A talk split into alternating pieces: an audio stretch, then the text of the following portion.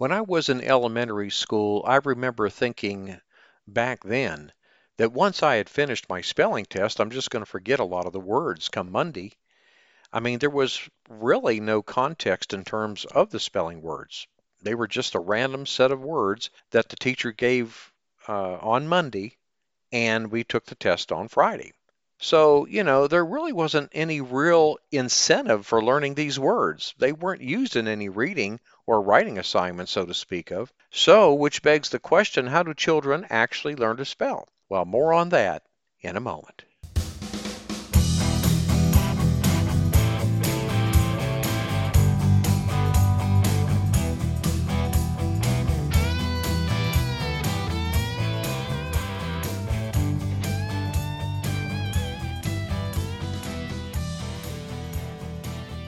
Welcome to episode 66 of the Teacher Rockstar podcast, a place where tips and strategies critical to the new teacher are discussed. I'm your host, Steve Hiles, and in today's episode, we're going to be talking about tips on teaching spelling. Well, initially, youngsters learn how to spell in the first and second grades.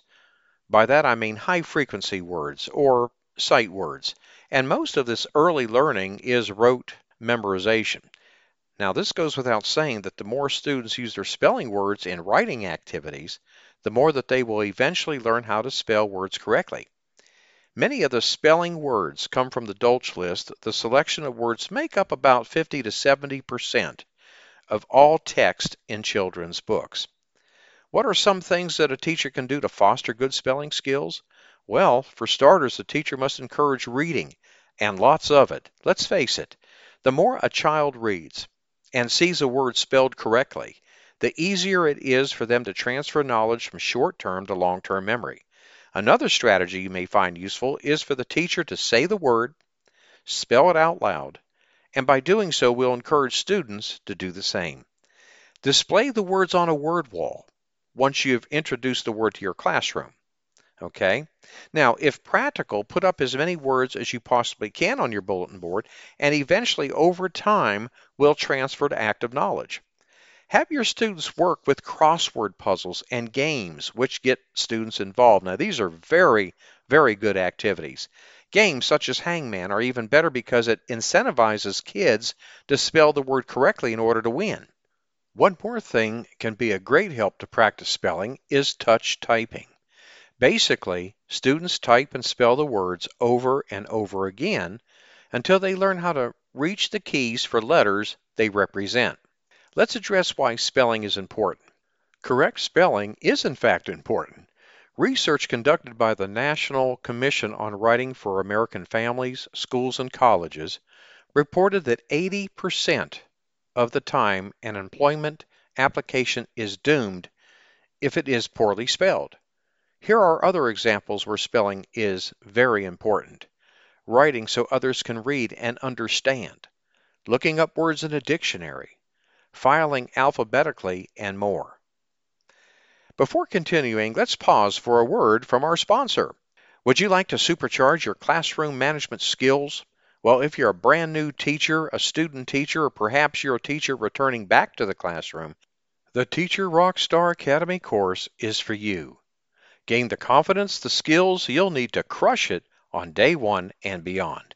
Enroll now at teacherrockstaracademy.com. That's teacherrockstaracademy.com. So invest in yourself. I assure you this will be a most transformational experience. Okay, moving on. Spelling is important when it comes to reading. Research says that learning to spell and learning to read are closely connected. They rely on much of the same underlying knowledge, such as relationships between letters and sounds. Spelling is also important when it comes to writing.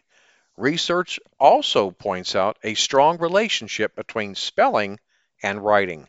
Writers who must think too hard how to spell use up valuable cognitive resources needed for higher levels of composition. Spelling needs to be explicitly taught. The big takeaway here is that one can't assume just because students are making progress in reading that spelling does not need to be taught. That's absolutely not true. In a longitudinal study conducted by Scientific Studies of Reading in 2005 found students' growth in passage comprehension remained close to average from first through fourth grade. Their spelling scores dropped considerably by third grade and continued to decline in fourth grade. Let's take a look at some spelling strategies. The average person uses somewhere around 10,000 words freely and can recognize some 30 to 40,000 words. Now, here's the good news one doesn't have to be able to correctly spell all the words in his or her listening, reading, and speaking vocabulary to be an effective speaker. A basic vocabulary of 2,800 to 3,000 words should form uh, the basics of spelling instruction. One important note to remember that when choosing words for spelling instruction, focus on regular spelling patterns, high frequency words, and frequently misspelled words. Let's consider the traditional approach to spelling. Like I mentioned at the beginning of the podcast, once I finished my weekly spelling test, I had already forgotten some of the words. So let's consider the following here. Rote memorization is not an effective way to learn how to spell. With traditional spelling instruction, students are passive learners. Quite frankly, with this type of instruction, spelling is very, very boring. Another point. Also, every child is given the same list of spelling words to study, whether they are being challenged or not. Using this method of instruction, only a few kids' needs are actually being met. Before we continue on, here's another quick word from our sponsor. Imagine having access to educational products, instructional videos, top rated teacher podcasts, and articles all worth over a $1,000 for just pennies a day. Wouldn't that be awesome? And you know what the best part is? You get a seven day free trial. So, really, what do you have to lose? Go check it out. Take a look around. Go to myteachermembership.com. That's myteachermembership.com. I will be adding more products each and every month, and you're going to love being part of this teacher membership community. Okay, let's move forward here. I want to talk about a great alternative to the traditional approach to spelling. I know for me personally, what I've found to be much more effective and interactive and way less boring is an instructional method called word study. This method of instruction is based upon ability levels, whereby addressing the needs of every student. This system is not based on the random memorization of words. A word study program is an approach that not only addresses word recognition, but vocabulary and phonics as well. In a nutshell, word study provides students with opportunities to investigate and understand word patterns in words. Students learn that spelling patterns exist and that these patterns help to explain how words are spelled, read, and written. The cycle of instruction might include, but not limited to, the following word study activities. Choosing words for students to sort. Have students find the pattern in their reading and writing. Activities to help students relate the pattern to previously acquired knowledge. Illustrating the word naming a synonym or antonym for each of the words.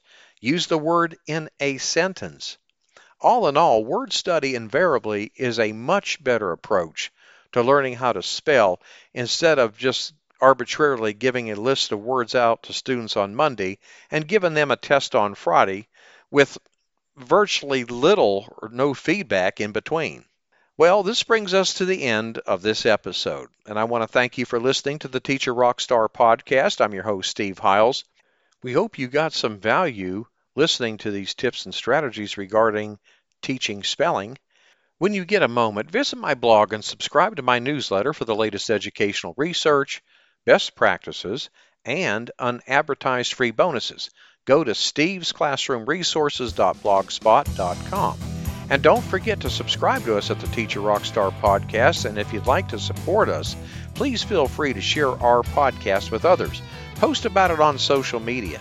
Leave a rating and review. That would be greatly appreciated. Thanks again, and we'll see you same time, same place. And remember, my friend, you got this.